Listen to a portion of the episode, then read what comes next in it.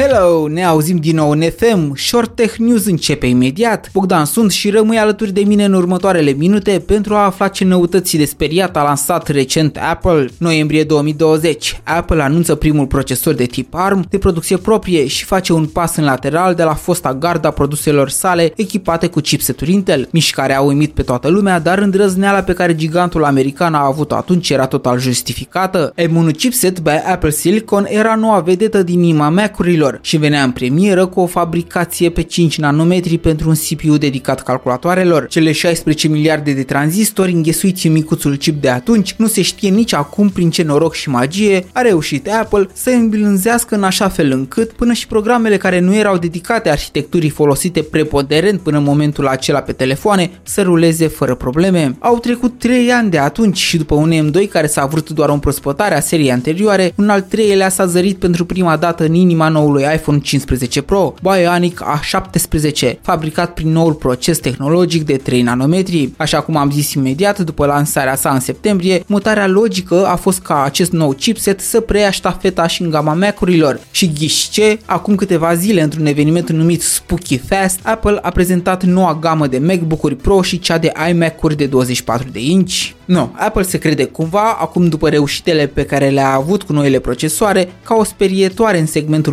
puterii și portabilității excelente în rândul producătorilor de laptopuri sau PC-uri. Totuși, ce al cezarului să dăm cezarului? Noul procesor M3 a aterizat pe 30 octombrie și în inima noii game de MacBook-uri Pro de 14-16 inch promite performanțe prea bune pentru autonomia lor de aproape 22 de ore. M3, M3 Pro și M3 Max sunt variantele pe care le poți alege pentru a-ți motoriza laptopul favorit. MacBook-ul Pro de bază vine cu M3-ul standard cu 8 nuclee CPU și 10 GPU cu o limită de 24 de GB de memorie unificată. Varianta cu M3 Pro vine cu 12 nuclee CPU și 18 GPU și 36 de GB memorie RAM, iar îl mai răsărit și cu dinții de speriat care mușcă din dușmani, M3 Max poate avea 16 nuclee CPU și 40 GPU alături de până la 128 de GB memorie unificată. Diferența cea mai notabilă, dacă e să o luăm strict pe hârtie, se va regăsi la procesorul M3 Max, care vine cu un număr aproape dublu de tranzistori față de M1 Max. Asta se traduce bineînțeles în performanțe mult îmbunătățite și o asigurare pe viitor că acest model va susține orice tip de muncă herculeană. Oricum, varianta Max se va regăsi doar pe modelele de 16 inch ale MacBook-urilor Pro. Apple a făcut cumva o premieră în a lansa toate variantele deodată și lăsând cumva de data aceasta varianta MacBook Air să fie reîmprospătată într-un viitor apropiat. Bineînțeles, probabil anul viitor vom vedea și un M3 Ultra care să fie dedicat celor cu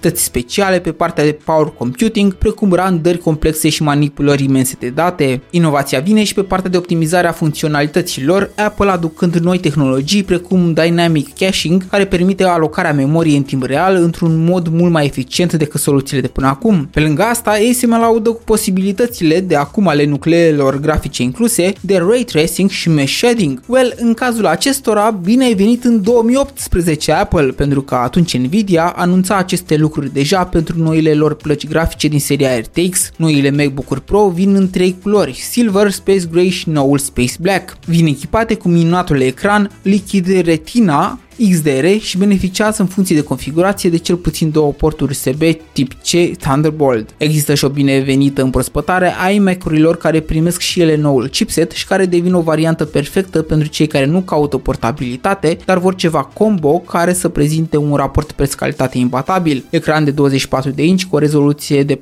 4,5K, extrem de subțire și cu perifericele venite în pachet cu una dintre aceleași șapte culori eye candy, cum zice americanul, folosite și pentru noua serie, Așa cum am menționat și în cazul iPhone 15 Pro, consider că generația abia lansată de Mac-uri cu noile procesoare prezintă de data aceasta mai multe avantaje de luat în seamă și, dacă ai posibilitatea de upgrade, cred că e timpul să o faci. Rubrica Short Tech News s-a auzit în ultimele minute. Tu rămâi în următoarele ascultătorul nostru fidel. Pe curând!